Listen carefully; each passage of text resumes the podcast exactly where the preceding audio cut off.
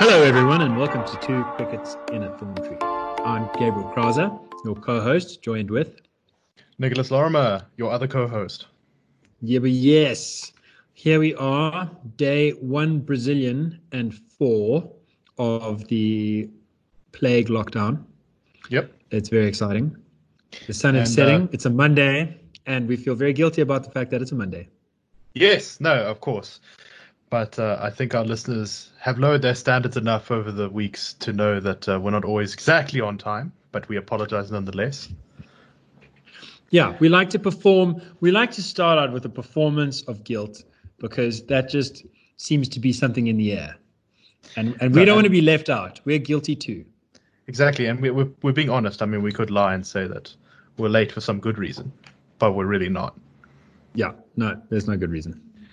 Anyway, So let's get to the show. Um, we're uh, going to we've start out dis- with disastrous news on the COVID front, which is that a cat has tested positive in the United Kingdom for COVID. However, Dude, I thought this was going to be a story about a cat video on the internet. No, no, no, no, no. A cat has tested positive for coronavirus in the UK. It's one of the few animals who's managed to catch COVID. Uh, I think there was an animal who died of COVID. It was also a very old, sick, diabetic cat that died of COVID in the early stages. I think it was in Hong Kong. However, however luckily, this cat has made a full recovery. And uh, Well, so have its owners. so you know you take the good with the bad um here's a question for you how many people do you know personally who have gotten covid So, um, my mo- I saw my mom yesterday, and she told me about a woman that she and my sister knew very well. Uh, a producer in Maureen. I don't want to get her name wrong. She, was a legendary sort of casting agent, maybe the greatest casting agent in South Africa. Passed away recently of COVID. Um, and my mom had a student, no, or yeah, who passed away of COVID. Um, so she knows two people who've died from it. In my circle, I just uh, saw some friends over the weekend who had actually left Johannesburg and gone to uh, like their game farm, basically, in the countryside to at the start of lockdown to sit it out. And the first person that they met there was like a vet. Uh, and the vet had COVID and gave them COVID, so they all got COVID, but they all recovered yeah. fine. very good uh yeah no i've i've had i think what five people i think i know have had covid uh one of them is in icu luckily none of them have died and the one in icu seems to be getting better so that's good That is good. Um, but yeah, no, it it it is it it really changes things when it sort of comes to people you know. It, you know, it starts off as this distant headline in China, and it creeps closer and closer and closer until your family and relatives and all that have it as well. Um, yeah. It is quite Yeah. insidious in that way. But that's not actually what we wanted to talk about today. It is that. Uh, well, you- why, you but no, have- but while we're talking personal stuff, I just want to say my cousin got married uh, over the weekend, and Congratulations. I'm flippin' chuffed and also very jealous because uh, she got proposed to after I proposed to my fiance, Hmm. and this is like the third marriage that I'm quite close to, where the proposal came after my proposal, and I wanted to get, and it's just making me very antsy to get married. Uh, and they and they sort of eloped because they just couldn't get the, you know, they had a wedding plan. We had our wedding plan for June, for May, and then theirs was going to be in June. So the whole family caravan was going to sort of come up and then go back down. Um, but they they they they just went ahead, the rascals. So I'm very happy for them, but also but also like- insanely jealous. Well, yeah, Hopefully, hopefully you shall be married soon, sooner rather than later. Um, that there's been some good news on the COVID stuff, which is it looks like the vaccine things are coming along pretty well, and uh, the UK and the US have ordered big batches to start kind of rolling out at the end of the year. Uh, so we'll see. Yeah. But anyway, uh, let's get on to this, which is that you have a hot take, a dashing new theory about about everything, there we go. the cause of the cause of the problems of everything. Okay, so the source of all evil coming from the state is family values that have been misplaced. That's the theory. Now, I'm not saying it's right, but let I just want to entertain the theory. Okay. And I want to start where we had a podcast about this last year about uh, where communism is a good idea. Yes. And uh, I thought that was a really good podcast. And we kind of came up with the idea while we were doing the podcast, which is one of the nice things about the show. Um, but the basic thought was that uh, from everyone according to their ability to everyone according to their need is a really good way to organize a family. So when you Pretty sit down to dinner, like my fiance definitely earns more than me, uh, but I eat more than her. Right? She, we don't we don't serve out the portions according to who's bringing more bread to the table. We serve out the proportions according to like I weigh twice as much as her, uh, so I, I need to eat a little bit more because that's how it works. And then when you with the family and there's my nieces and nephews who are like little kids, like no one's like, you guys didn't make any money, so you're not allowed to have any food. Right? That which is, by the way, my favorite line. This is like Saemaul Undong, the great whisper from South Korea. Uh, that no one ever hears. How did they get their country to be so great? Saemaul Undong. And one of the great slogans was, if you don't want to eat, that's okay, but don't, sorry, if you don't want to work, that's okay, but then don't eat. And there were government campaigns in the 60s like try and have two meals a day on every Wednesday and Thursday, uh, unless you've recently got a promotion. Like, so I think that can work, but it doesn't work in the family. In the family, you want to give, you, you know, and if kids, if you know, everyone must just contribute in their own way, from everyone according to their ability, to everyone according to their need. That sounds like Christmas to me, man. So I think yeah, that's great, but you misplace that. Things. You you you you try and uh, do that at a national level, well, and it's, it's not. It's not like family analogies are very foreign to any sort of conception of the state. Going back to the earliest days, you look at like uh, ancient Sumerian kings and stuff. They say things like "I am the father of the people," or uh, Confucius writes about how the ruler of the state must be like a father to his people, and his and his subjects must be like his sons, uh, obedient in all things. So, like the idea of the state basically just being the enlarged family is a very old one and probably is the most basic form of a state, right? It's just yeah. saying, look, the normal kin group we have is actually we're just going to include more people in that kin group now. Uh, that's yeah. effectively Ma- what it says. Make the circle bigger. But so I'm I'm trying to get into like the 19th, well, 20th that, century. That works. I mean, for a little while. But then once you start yeah. to get above sort of 200, 300, 400, 1,000 people, you then start to encounter some problems. Um, but this, this, this, and you encounter very real problems. Uh, well, we'll let let's explain that. Yeah. So okay. So the Marxist one is just one way. The next way is the fascist one. And so the fascist guys, they're really preoccupied with genetics. You you're sort of either in the in group or in the out group. You're either part of the national project or you're not, depending on some bloodline. And you know, my theory on on family values is like uh, genetics do matter. So I'm not trying to say that adoption is not on. Also, I've just spoken about marriage. Like, I want to make a family. Like, when you marry someone, that becomes a family unit. And obviously, you don't share genes unless you are Daenerys Targaryen or some some like in a very small village somewhere. yeah, unless you're marrying your cousin or whatever it's like you know you there, there's obviously no genetic connection but you but you are in a family. So well, I, am not saying that all gen- human beings are cousins but mm. continue. So so i'm not saying genes are everything but i am saying that it's pertinent. And for example if you, you you've got a family uh, classic sort of husband and wife and they've got two kids and then one of the kids is like two years old and then has to go to the hospital for something and then the doctors do blood tests and they're like this is weird and then they do genetic tests and they're like, well, it turns out that you're not the father, then that's going to be an important conversation to have. It could break up the family. The family could stick together, but it's going to be pertinent. It's going to be an important conversation to have. It's going to be relevant. So genetics are relevant to families, um, not trumping, uh, but they're relevant.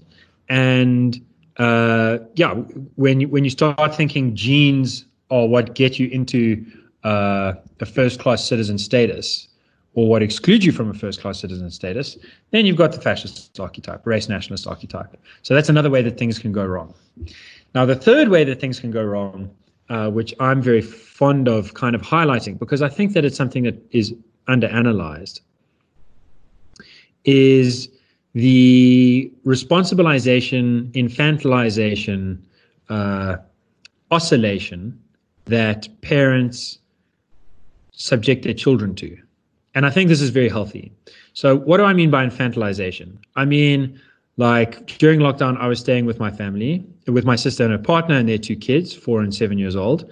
And my seven year old nephew is a bright spark. He's brilliant. He's like precociously intelligent and very engaging. So, a lot of the time, speaking to him is like speaking to you, Nick. Uh, oh, that's not saying much. no, man, it's pleasant.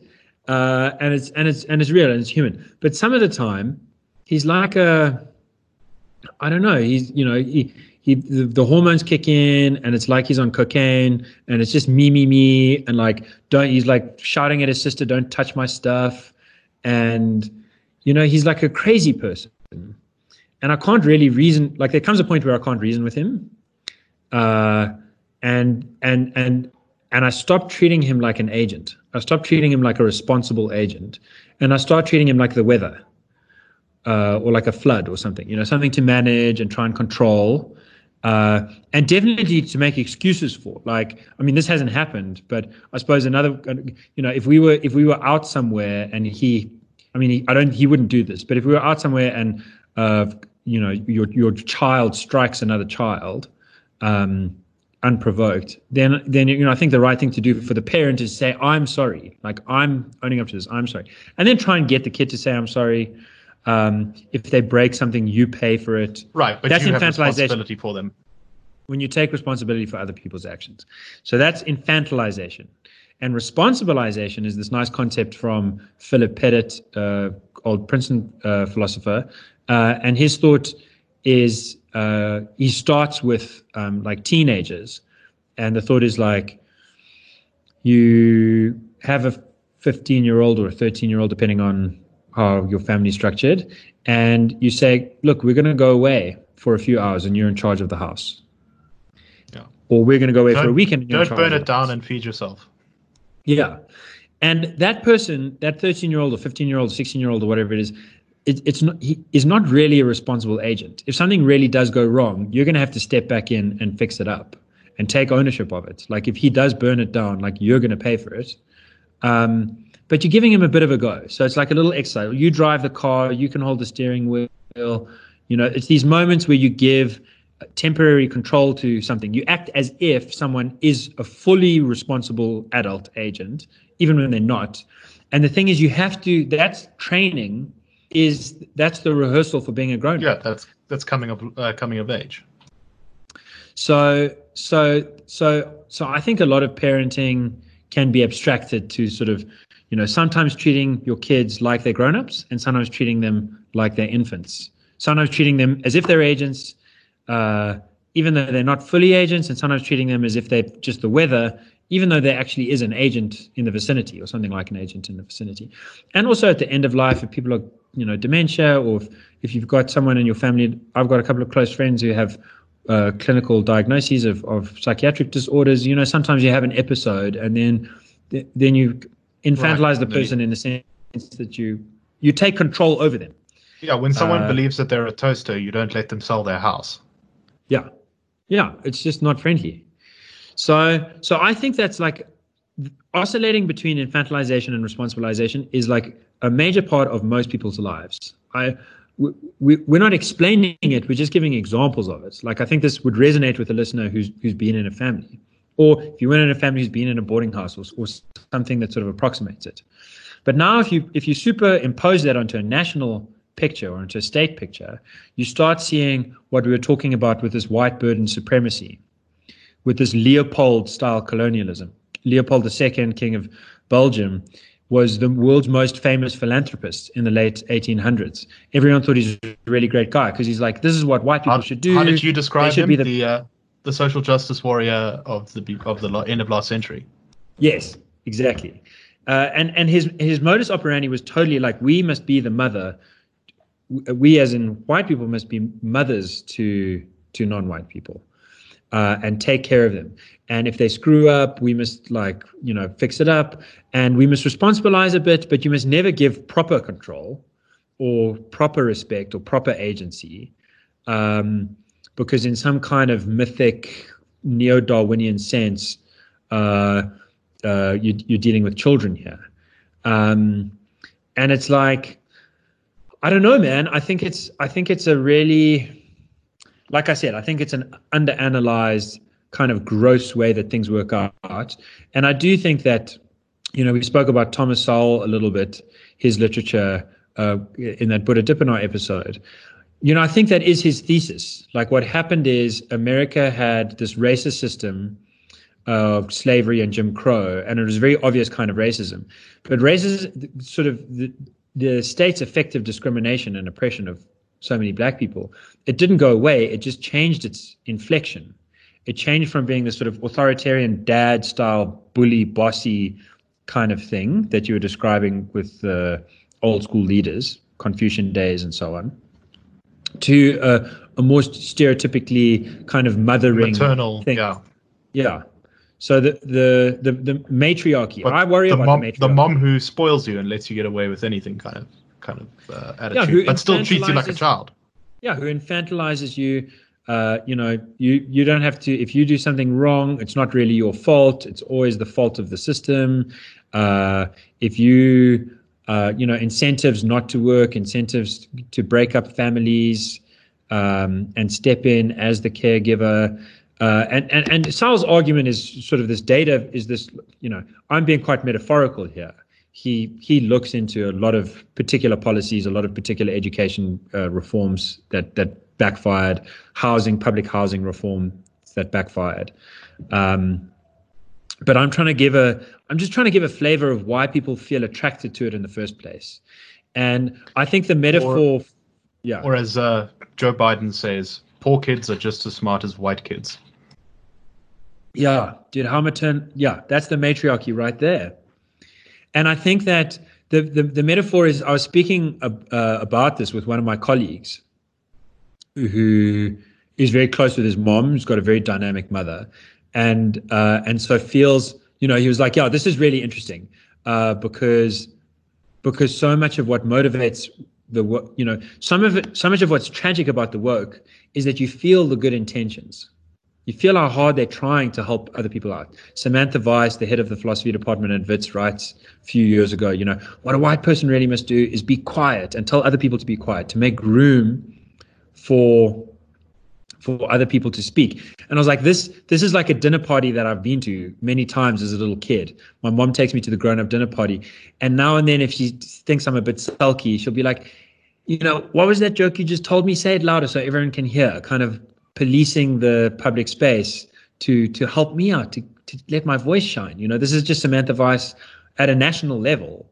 And and and my colleague's point was like yeah this is quite a nice explanation but but maybe it's a bad explanation because you actually stop maybe maybe it's getting people to sympathize too much with the woke way of doing things the leopold way of doing things.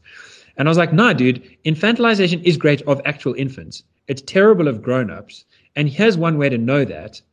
Imagine a mother holding her child to her breast and feeding him when he's 20 years old. That's just disturbing. So I think if if people hold if yeah, I think once you've heard it, it's it's it's kind of hard to forget, and that's the woke problem. That's my that's my kind of uh, family values take on on what goes wrong when people of one race try t- to effectively infantilize people of another race with this good intention. And it's and it's and it's the same story each time. It's like it is a good it's those family values are really good. You really should infantilize infants. And you really should try and responsibilize teenagers which means not giving them full responsibility but just these little rehearsals. Genetics really should matter. One reason genetics really should matter is like so much of what families are about are creating new children. And for a lot of people that is going to just in the old fashioned way of a genetic exchange of chromosomes and it's it's quite a magical thing.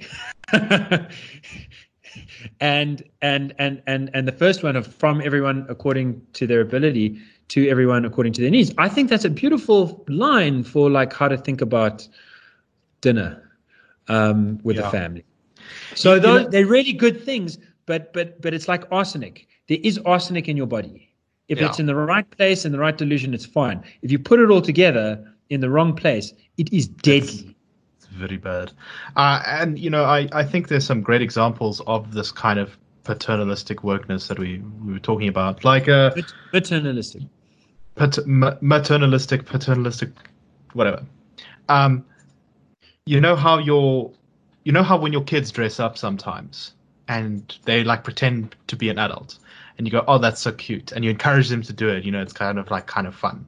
Um, uh, or, or they have some very clever yeah. thing that they learn from TV, and you encourage them to say it over and over again to everyone, right? Like like like you just said with your mom there in the joke or something like that. Yeah. Well, don't you kind of get the feeling that when you see like uh, I saw some the head of Black Lives Matter or something at Oxford is this uh, young black woman uh, wearing a black beret, giving speeches from a microphone, holding a fist, trying to look like Che Guevara or Lenin or something, and she's like calling for revolution and saying the British police are the same as the KKK. Yeah. Like there's a whole kind of unspoken element of, oh, isn't that cute going on from her white allies? And it's really disturbing because it implies that oh, that's so nice that these people are are, are, pl- are play playing at being serious political figures. Uh, you yeah. also see it in the insistence by woke people that they be like, for example, black only spaces, because yeah. there's this kind of sort of strangely sick belief that oh well, you know, they need to develop their own things you know, for yeah. themselves that are not polluted by all this ugly whiteness. And so you'll put them in a little corner, and, and the black people over there can go over there, and, and they'll finally be able to talk to each other and develop things for themselves, um, as though they don't already have those things yeah. themselves. As these, as if these aren't whole-grown human beings who like exactly participate fully in the cultural world in which they live, the political world in which they live. I mean, like the idea that you know black Americans kind of haven't been able to make their themselves felt in the United States and its society and its politics is just kind of it's whack. You it's have really to whack. be delusional. Yeah, you know. And I think, but I think, but I think if you if the the playpen, you know, there's there's a there's a wonderful restaurant in Melville that we sometimes go to, and there's another one by Zoo Lake where you've got the kiddies area, right? And it is so nice to have like a kiddies area where the kids go and play. And there is like a responsibility to police it and make sure there's no creepy pedophiles getting in there and to and to you know I think that these are deep instincts. And I think that and they're very powerful. And and in particular they they operate it's funny that you should uh, bring up this point that from the beginning there was this overt metaphor of the family being like the state. Um, something about there's something great about the fact that we stopped talking that way. We stopped talking about the father of the nation and we started talking about the Vaderland and, and Mother Russia. So it became a little bit more abstract. At the you, same you really time, see it in yeah. When you lose that, when it becomes more abstract, it's easier for those instincts to then just play out unchecked. And this is what I'm trying to say. Like the great thing about the, the the thing that history has given us and that we must not lose is the fact that we know what a, a proper fascist looks like. We know what someone who's obsessed with genetics at a national level looks like, and we know to be horrified by it. And so you can make that connection to be like, you're being like that guy, don't do that. And we know what a proper Marxist looks like. Someone who's really trying to distribute things like like this whole country is a family, and we know what the effects are, and we know how gross it is, and so we say like happy to say don't do that. You, you're being like daddy or mommy, trying to share the goodies equally amongst the kids. And this is, we're not kids, but we don't, I think, often enough highlight this um, motherly or fatherly attitude of paternalistic, transferred white race nationalists or wokies or or white burden supremacists who think, dude. And the thing about the, this this line is that it, we talked about the white man's burden, this poem, and I and I went back and I reread it, sort of filling in instead of uh, race, black and white, I filled in parents and children. And I was like, this poem, it's amazing to me. No one's done this, but after 100 years, suddenly this poem makes perfect sense. Because the whole poem is like you've got to help the kids out. They're going to be ungrateful. Sometimes they're not going to get it. Sometimes they're going to entertain you, but a lot of the time it's going to be disappointing. You're going to teach them lessons that they're not going to learn, and you're going to have to teach them again, and you're going to have to teach them again. And at the end of the day, you don't need a, you mustn't look for their respect. You've got to look for the respect yeah. of your partner. And this is good parenting, right? You mustn't if if you just want to do what the kid wants, you're going to end up spoiling them. I want another sweet. Okay, here's another sweet. I want another sweet. Here's another sweet. It's the other parent who's going to look at you like, oh, you're trying to be the favorite parent now, feeding them all the sweets, and then I'm going to be the one who deals with the vomit later. Now, uh, uh that's the respect you're looking for. You're looking for love from your kids, but when they're little and they don't have the metacognitive ability to really ground those judgments that are preconditions of of genuine human respect, you love is what you got to take when you can get it. And respect is what you got to look for from your partner.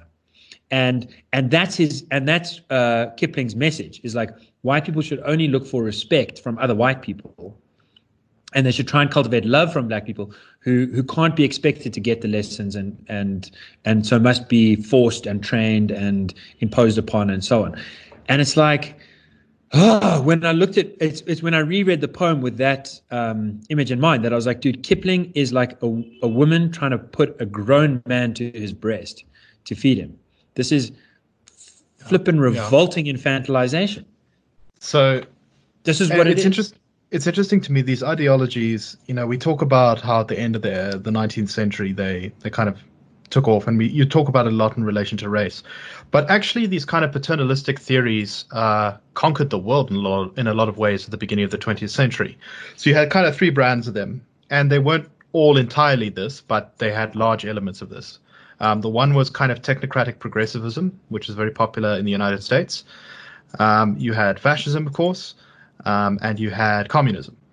Now, progressive progressive technocracy was quite interesting in that it sort of it, it it it believed you know imagine you had a parent who was like very controlling of your life and made you want to be an overachiever and who had mm. planned who planned every social occasion for you for the rest of your life you know who had decided who you were going to marry that was them right they said we'll construct society in this extremely ordered rational way which will achieve maximum outcomes uh, and we'll mm. use a little bit of eugenics to make sure that the population rises up to they become more intelligent like us they're uh, technocratic parents. Hmm. Um, mm. And and so it was it was kind of the first version. It was like the A type personality mom version of this paternalistic theory of governance, and it was all the rage. Uh, it dominated the United States. I mean, both Woodrow Wilson and uh, Teddy Roosevelt, um, and to some degree FDR, were mm. all you know completely on board with the strategy.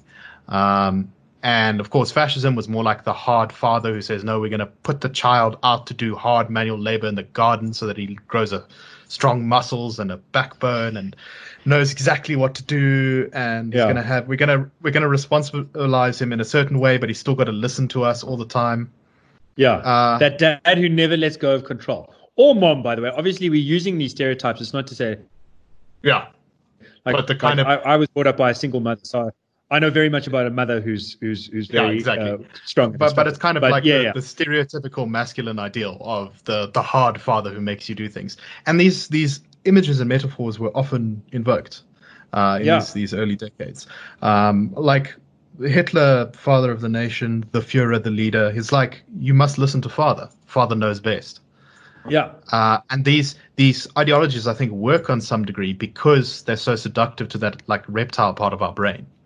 Yeah, um, it makes sense, and and one of the reasons is because so there was a German sociologist who came up with these. Uh, I can't really pronounce his name. Ferdinand Tönnies. That's not how you pronounce it, but that's how its name is written. Well done. Um, he came up. He came up with a. I didn't even try there. no, he, was, he was a German sociologist. He came up with uh, these two concepts, two different types of societies. One was the Gemeinschaft, and the other one was the Gesellschaft.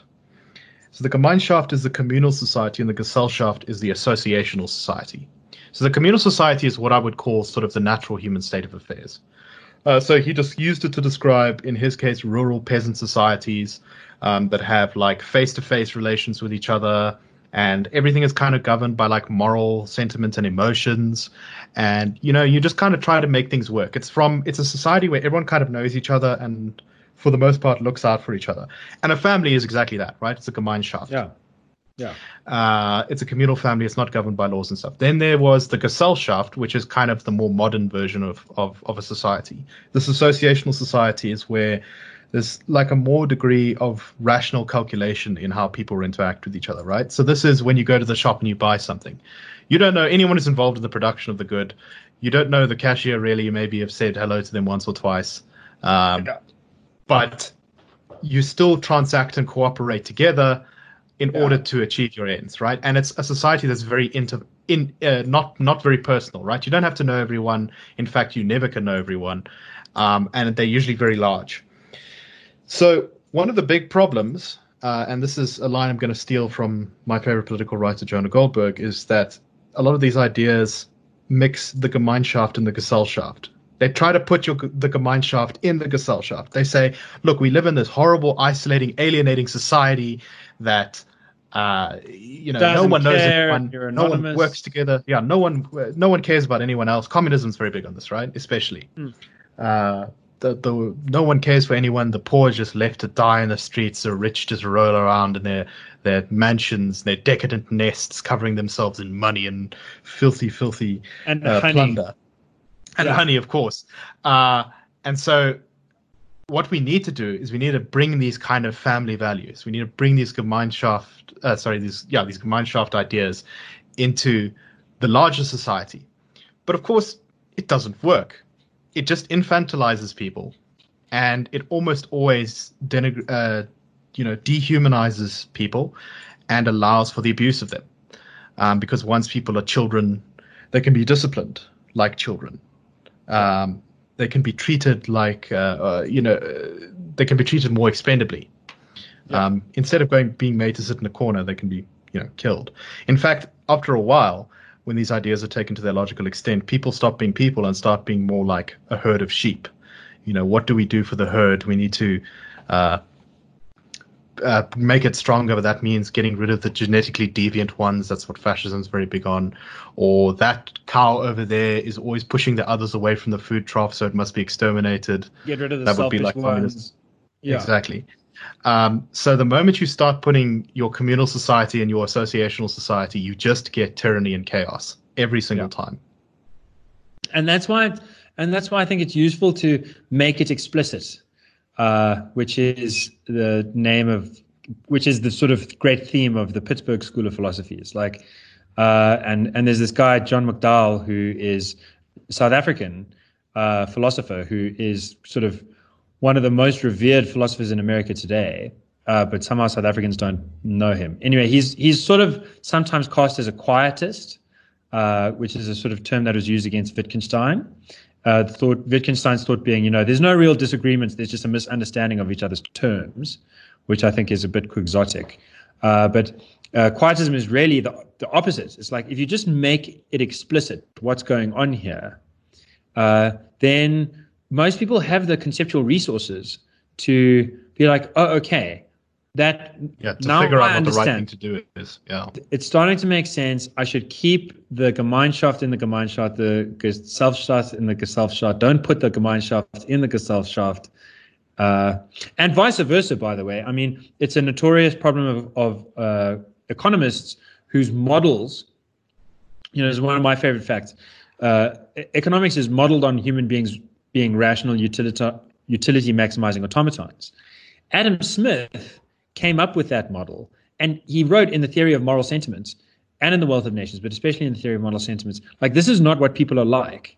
People have all these kinds of family values. They have this, you know, from a purely utility utility maximizing rational point of view, they're crazy because they keep making sacrifices for their children. They they get much more joy out of spending on their children than on themselves. They often help their neighbors, even if there's no uh, way that is going to come back. Like he he was himself a moral person, and an open-eyed person, and so he saw the morality in others. Um, he so he said this model of rational egoism. This is just a this is just a nice, neat way of modeling something that's very complicated by ignoring a lot of the effects. Uh, but we should, when we step out of the model, we shouldn't bring the model with us.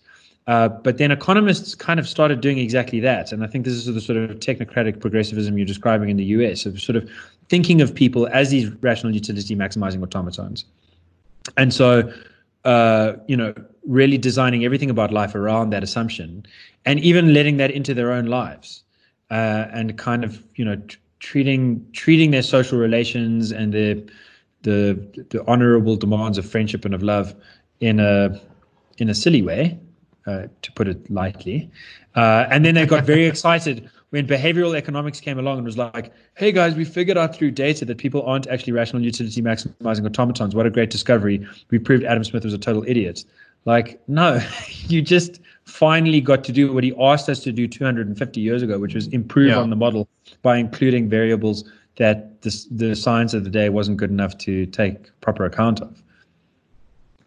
Uh, an interesting way in the South African context, you can kind of see some of this uh, uh, infantilizing stuff going on. Is just look at the way the ANC kind of talks about cadres and our people.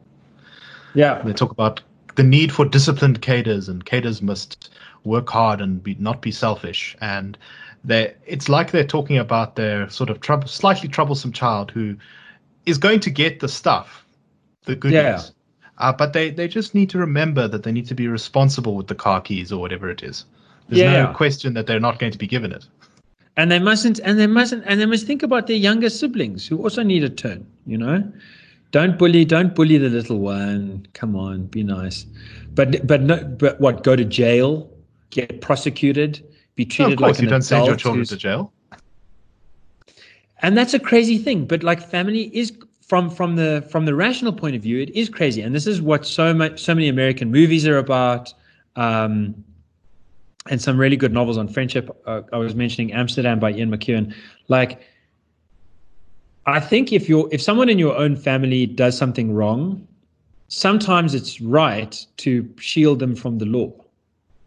I believe that you know I, I think it's a real dilemma. Like sometimes it's so wrong that you've got to get the law involved, but like sometimes if you're like, you know, I think I, I think we can deal with this within the family in a way that's that's going to be better than a little bit of um, illegality uh, can be can be doable. There's a, there's another sense of it, which is that um, and this is really depressing me about the lockdown. So I spoke to you. We've we've also spoken about uh, this sort of shame, uh, crime, shame, and reintegration. This book by Robert uh, by uh, Braithwaite, uh, Australian criminologist, who is like the best controlling factor and the best predictor for the best controlling factor against crime and the best predictor of whether you're going to have a high crime rate, is how society shames people who are criminals. And he noticed amongst the various various data studies that he did to back this up, he noticed an interesting thing, which is that a lot of societies that have gotten quite technocratic and sophisticated uh, have developed, high, you know, high levels of white collar crime, uh, and they haven't figured out how to shame that. It's often not treated shamefully. Like if you get caught cheating your taxes in a lot of countries, or you get caught kind of embezzling. Well, this was Greece's problem, wasn't it?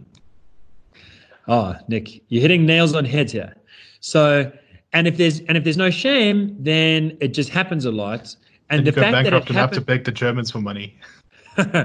and the thing is, if it happens a lot, that also reduces the shame, right? Because anyone who does get caught, even if their mom does want to shame them, it'd be like, dude, I don't care that you didn't steal this with a gun, you stole this with a pen. Like, it's still stealing, sunshine. Uh, and I, I brought you up better than that. He can be like, Ma, you're just being very precious dude, look how many other people have done it. Uh, don't get, get, off your high horse. So Braith, Braithwaite identified in 89. He was like, this is a serious problem going forward. And how prescient was he? Because at the time, America looked like it, it was it was it was making proper change. H.W. Bush literally arrested and prosecuted thousands of bankers with their uh, banking fandango in the late 80s. Uh, but then we set ourselves up for the global financial crisis, where Goldman Sachs and others were knowingly selling, uh, to quote a movie, dog shit wrapped in horseshit, uh, uh, to people saying that it was gold. And they made a lot of money out of the bust. They had one of their best couple of quarters ever. And and and no one no one went to jail for lying. I mean, there was like hardly even the shame was directed towards the entire banking sector rather than towards the particular culprits. It's like and, the way that uh, the ANC always takes collective responsibility for things that will happen in Quatro Camp and stuff like that. When it's collective responsibility, it's the same as no responsibility. Well, it's it's the family. It's this mistaken family thing of like, okay, my kid my kid was playing cricket on the on the pavement and he hit a cricket ball into your window, so I'll pay for it because it's the family's bad. We as a family we take responsibility for it. Uh, but when it's not a kid and it's not a cricket ball and you actually need someone to go to jail, you can't send the whole family to jail. That's crazy. But the flip side of it is like the whole family amongst sort of white people is blamed. Like uh, the sins of the forefathers and the and the forefathers are the sins of the sons who must now lose their farms, uh, even if they bought them, even if they've been great employers and whatever, uh, because you've got the same kind of logic playing out of family feud, feuding, very Romeo and Juliet. But the thing that I was trying to say about the lockdown is that the ANC's biggest problem has been its corruption and the fact that most South Africans have family values, and and I reckon most South Africans are kind of a bit like me. Like, uh, I mean, I'm lucky. My family is super flippant, like Protestant, kind of honourable in a way, almost to a fault when it comes to money. Uh, but I, but if they if they were to do something sneaky, I'd probably be like, guys, don't do that again. I'm not going to report you, but yes, you can't do that. Um, but I know that it should be different for government, and I think most South Africans are like that. They they're like, they don't buy wholesale into this we're one big family thing and so we must protect each other uh, and just keep it inside the family and just you know whisper naughty naughty in the background uh, and so what the ANC's needed to do is somehow reduce the shamefulness of corruption and because corruption is a white collar crime it already is a is is not as shameful as hijacking and so on uh, but now what's happened with the lockdown is banning of cigarettes has literally created like 5 million people that are breaking the law on a daily or weekly basis, right? So now we're corrupt too. And has created even more 10 million people, who knows how many, many million people, 20, 30 million people who this, buying illegal this reminds liquor. me of something, uh, which is now it's normalizing me, crime. You can you can tell me about whether the, you think this is true or not. But I once heard someone talk about how uh, so uh, Russia has conscription, still to this day. Um, uh, most young men are expected to serve in the army for at least a little bit of time. I think it's like a year or two or something like that. Uh, but of course, many people don't want to do it. It's kind of not very fun. It's not very well paid, and it uh, it's often quite unpleasant. So not everyone wants to be conscripted into the army, and it's you know it's not really that pleasant. It's not that well paid. Uh, so there's an enormous amount of activity and energy put into getting out of military service.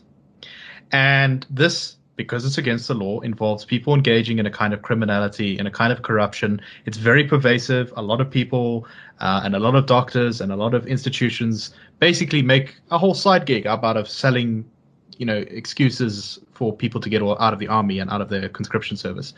And as a result, what it, this the theory goes that it habitualizes the entire young male Russian population into breaking the law, um, into accepting corruption as a normal part of their lives. Uh, and mm. as a result, it makes corruption on the part of the state easier because kind of, you know, everyone's doing it.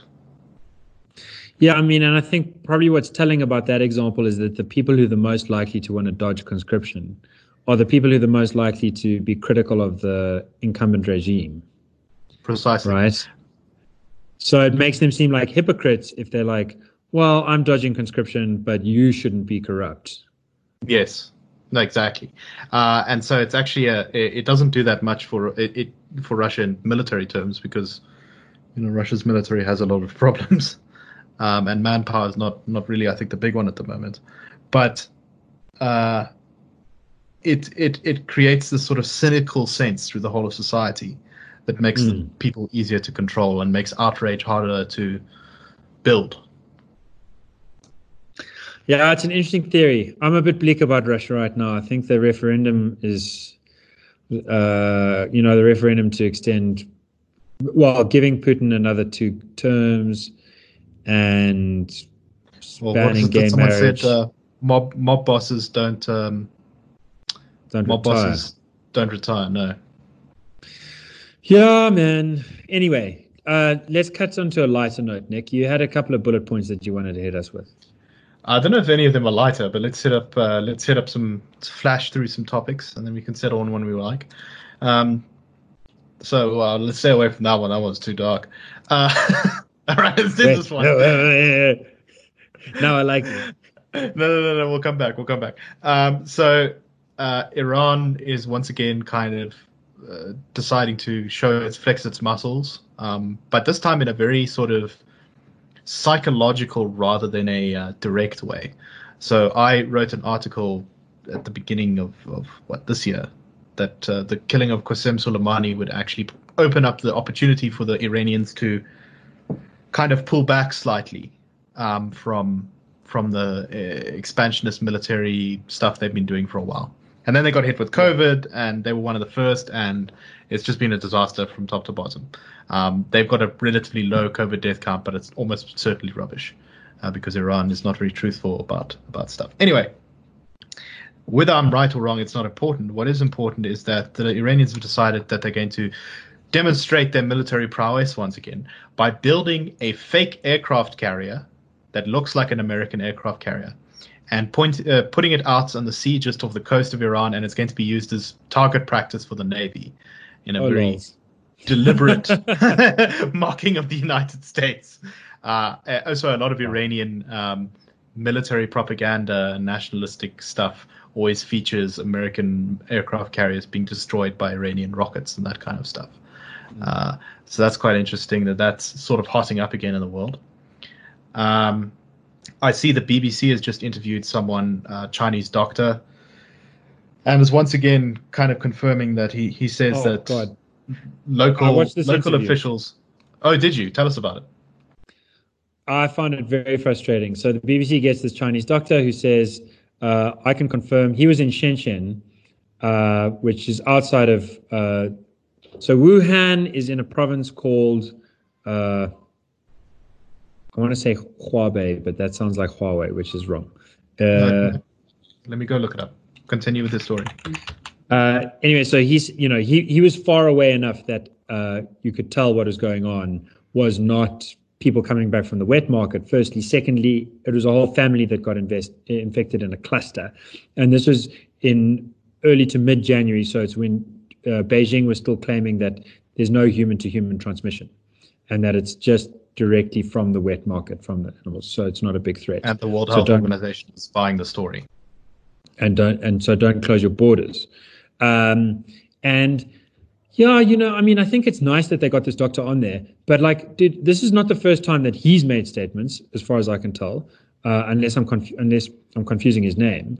Uh, and this is definitely not the first time that we've known that there was a family cluster in Shenzhen that had the virus long before the uh, Beijing regime admitted to it In fact, and there's, there's nor even- was this the only case. So this feels. I just, sorry, just to finish the thought. The thing that frustrated me about the BBC interview is that they were acting as if this is kind of a new story, as if this is breaking news.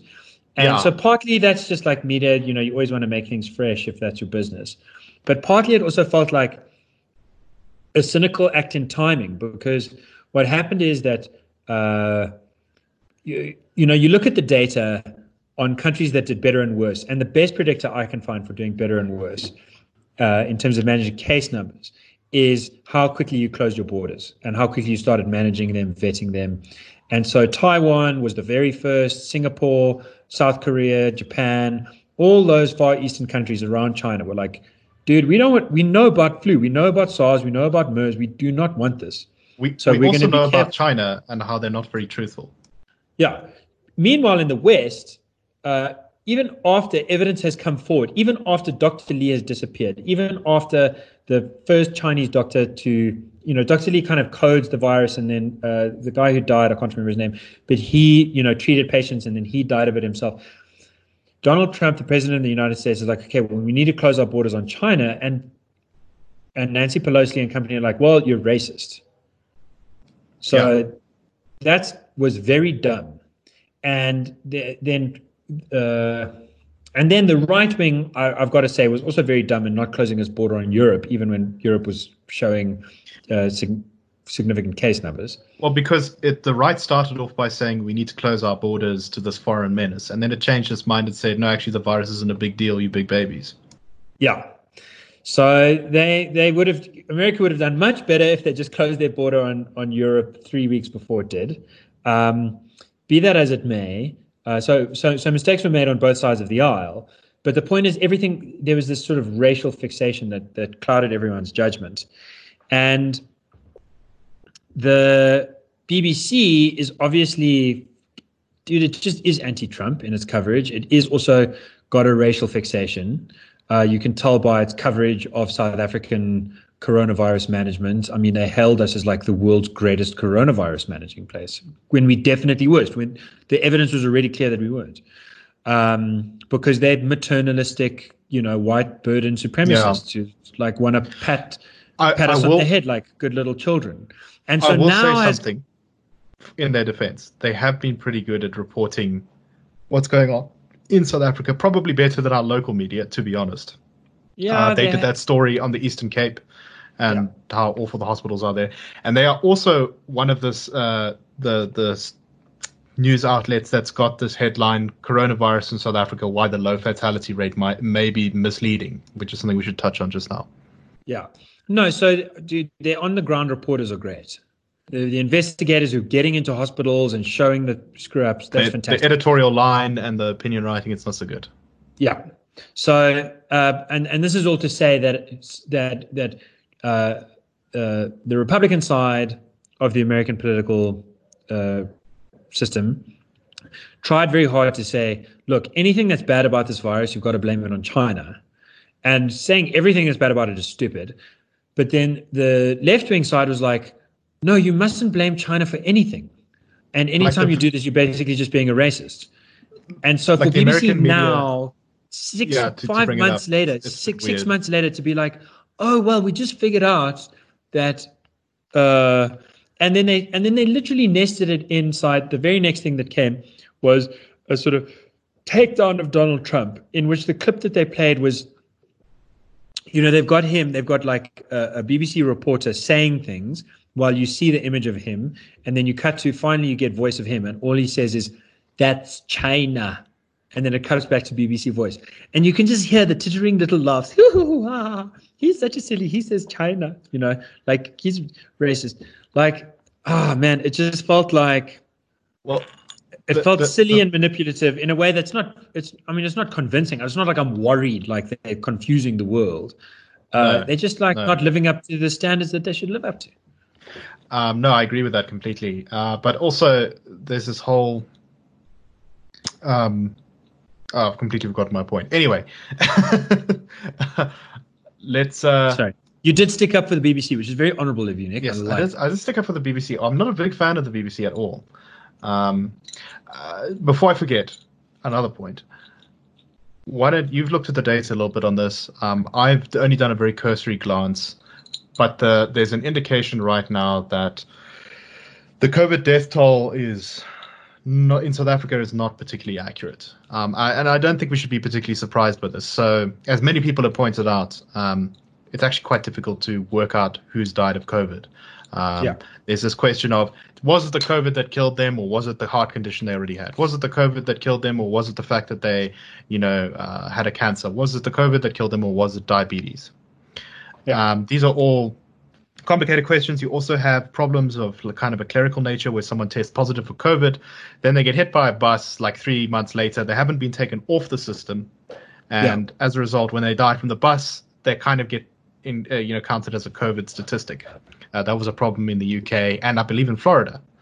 Uh, but then there's also other problems, which is that people just don't fill in the paperwork of people who've actually died of COVID, or they don't test the person who's sick with COVID, and so um, you get a scenario where someone is marked as dying of flu or pneumonia, but actually it was COVID. Yeah. Yeah. Um, so it's very difficult to actually work out the death rate. So one of the things that people have been doing is they've been looking at what we call excess deaths. So they look yeah. at how many deaths normally occur in this particular period in a normal year, um, and then they average it out over like a decade, and they say, and how many deaths are occurring now? Because generally speaking, when someone dies, it gets reported, and then you don't have to worry about what the reasons are. Now, it's not the most accurate tool in the world, because you can make mistakes. You can, uh, you know, you could have an increase in suicides, let's say, because of the economic downturn, um, and then that can skew your data because you might think that, oh, look at all these extra people who are dying um, on our graph here, uh, but actually it's not all COVID. It could be something like a suicide. Yeah. But that being said, uh, South Africa's excess mortality death, which is kind of a bit rough and should take it with a pinch of salt, but it suggests that the number of people who've died from COVID, uh, as of what, last week or the week before, could be as high as 17,000, rather than the sort of 6,700 where we're currently sitting at as of this recording. Um, Gabriel, have you looked into the data to suggest that this is true or not true? Yeah, I have looked into it. Um, I think one of the problems is that. Uh, so, so, this is coming from a report, I think, from the SAMRC, the sort of uh, official council, and they the thing to one one thing you can just see it on the graph is their baseline figure. They've sort of got this sort of curly snake uh, that rises up as you hit flu season. That's what you'd expect every year. You'd expect more deaths now than usual because we're in winter. We're in the thick of it. Um, and there's like a middle line, and then there's two a dotted line above it and a dotted line below it. That's what makes it a snake, right? And the middle line is like the, the mean average that you'd expect, but there's a variance you'd expect it to go up above or below. And the baseline that they use is basically on the low end of that snake, of what you'd usually expect in a year. And the reason that they they try and justify that in the study by saying. Uh, you know, we started to notice a downward trend in excess deaths uh, before coronavirus was really killing many people. And we attribute that to the lockdown, uh, kind of saving lives because there's less road accident deaths, less uh, homicides, uh, less accidents that are generally related to people going around, work related accidents, stuff like that. And so we're using a very low baseline to get this higher estimate. Now, that's not to say that the estimate, I mean, our excess deaths are beyond what you'd expect in an average year. They're sort of outside the range of expectation. So we definitely are looking at real excess deaths, and that's notable because a lot of other countries, uh, the UK, the US, they're looking like they're hitting the point where their excess deaths are getting back in line with what you'd expect at this month of the year in any other year. Well, the the US I think has gone has has lost progress on that. They were about to sort of hit normal levels, and I think it's gone a little bit back and reverse. Not hectically so, but enough to be concerning. Yeah, um, yeah. But but on this oh. calculation of the excess deaths things, the US could have anywhere above 200,000 deaths rather than the 150,000 it it uh, officially records, and uh, they have a pretty good data gathering system, so that would be probably a reasonable, reasonably accurate guess. Yeah, I think we're gonna. I think we're gonna get good data from the US, but I think in South Africa the problem is that. Uh, lockdown deaths are a very serious consideration. People not getting cancer treatments, people killing themselves, people like not having been out and going out and then binging. Also, people just living less healthy lifestyles. Um, uh, not just you know stress related is huge, not just stress related, also just being clumped in. And I think that uh, if you use violence. the low, yeah, if you use the lower baseline, uh, because lockdown, you know, save lives, You've then also got to recognize that lockdown is going to cost lives. And this is a problem that listeners should be attentive to whenever they read about excess deaths, uh, because there is a tendency to ascribe all excess deaths to uh, the disease, to the plague, uh, whereas some excess deaths, and in this country, I've got a suspicion that in this country, it's going to be more than half of excess deaths are going to not be plague directly plague related.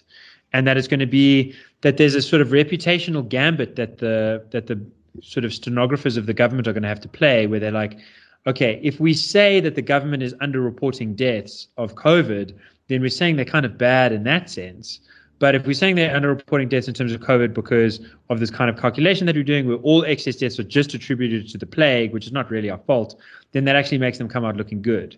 If you if you drill down into the data and you find no, most excess deaths are not coming from COVID or even things that you could attribute to the plague, but actually come from uh, maladministration and so on, then that's really going to be bad. Because what would you rather be on? A government that can't count or a government that kills people? Uh, the former. And so I do think that's something to to watch out for. Like I said, I've read the study. I think it's inconclusive at this stage what exactly the distribution is. I think that part of what's going to be telling Yeah, I think I think this the is something to demographic breakdown. It doesn't offer Yeah. what you really want is a demographic breakdown of those deaths. Um, that'll they're start. disproportionately older people, it might suggest uh, COVID stuff, right? It's going to start shining light. That's going to start shining light. So, so I think I think with all things, the thing to remember on this is that uh, to take everything kind of with a pinch of salt, to be cautious in your calls and your uh, estimations. I mean, we've seen over and over and over again just how you know we always get stuff wrong with this with this plague. Remember how masks used to be a bad idea and now they're mandatory all over the world. Um, and so the data, the real data picture will emerge, um, but one should consider all of these arguments going forward to kind of work out where we are in things. Um, you know, we it's probably worse than the government says, but it's also not. It's it's probably worse than the official figures say, but it's probably not as bad as the government says it is. Yeah. No, very sound. Very sound. What's our Um, next bullet point? I, I, I- I don't think we have time for another full one. Um, I had uh, Cold War II Electric Boogaloo and the genocide of the Uyghur people, um, which I think we do not have time for because that is that is something quite quite uh, Yeah, that's hefty meaty. that we'll need to think about. Um, another one was why did World War II go on for so long? The psychology of fascist regimes and why governments are madder than you think. But uh, let's let's just save that for another time. I think that's it for today, really. Um, just to conclude our earlier discussion, uh, stop treating everything like a family and treat people like adults. It's Yeah. very similar to our previous piece of advice, which is don't be racist. And and also buy gold. By the way, gold has never been more precious. So you heard it here first, dude. If you bought gold, if you took this podcast seriously and bought gold two years ago, then you can't sue us because we told you we're not financial advisors. But you'd also be like much richer than you are. So that's so oh, that's Oh, yeah. something to know. And the old crickets and- are sometimes right about things. And and yeah and on the and on the treating people like adults you know here's something that's great about adults. You can work with adults. Like christmas maybe not so great with like a bunch of strangers. Uh you know AfrikaBurn party it can kind of work out but it doesn't last forever. If you want to add value if you want to do something useful like you know leave your kids at home send them to school. Yeah. everyone knows this. Uh, Do you have any recommendations for our listeners? I've I've got one that I can uh, share with everyone very quickly, um, which is if you have time and you want to read about something wacky and important, uh, go read about the Nation of Islam. So this is a black supremacist group in the United States. Um, they've had a, quite an influential role on, uh, on on shall we say the idea of blackness in America for quite a long time. Their current leader is a dude called Louis Farrakhan, who's a very unpleasant chap. Um, but the Nation of Islam over the years has had a couple of famous people who belong to it. One of them was, of course, Muhammad Ali, um, who was what his original name was. His original name was Carson Clay, I think, uh, and he changed it to Muhammad Ali when he Cassius Clay, sorry, and he changed it to Muhammad Ali when he joined the Nation of Islam. And the other one was, of course, Malcolm X, um, who had a falling out with the Nation of Islam and may potentially have been murdered by them at the end of his life when he rejected their their view of the world. Uh, but what you will find about this very influential group that continues to have prominent figures, um, for example, Ice Cube, the actor and singer, uh, is is a fan of the Nation of Islam. It's a group that pretends to be Muslim, but it's actually completely a heretical sect. It has very weird beliefs, one of which is that white people were manufactured in a lab by an evil scientist called Yaqub 6,000 years ago, and that he built white people specifically for the purpose of tormenting the darker skinned races. Uh, and that, uh, anyway, it's very weird I'm stuff. convinced. Are you trying to convert? 'Cause I'm feeling, I feel like converting right now. Like, where do I sign up? What, what's interesting to me is when I learned about the Nation of Islam and what they actually believed, you know, I'd kind of heard about them. I, I was in undergraduate of university.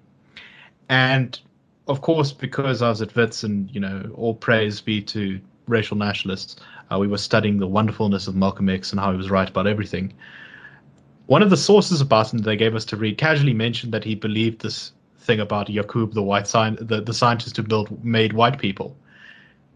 And I sort of dou- double take. I said, "Wait, wait, wait! This is the guy we're taking seriously." they had this crazy, crazy idea of how the world works.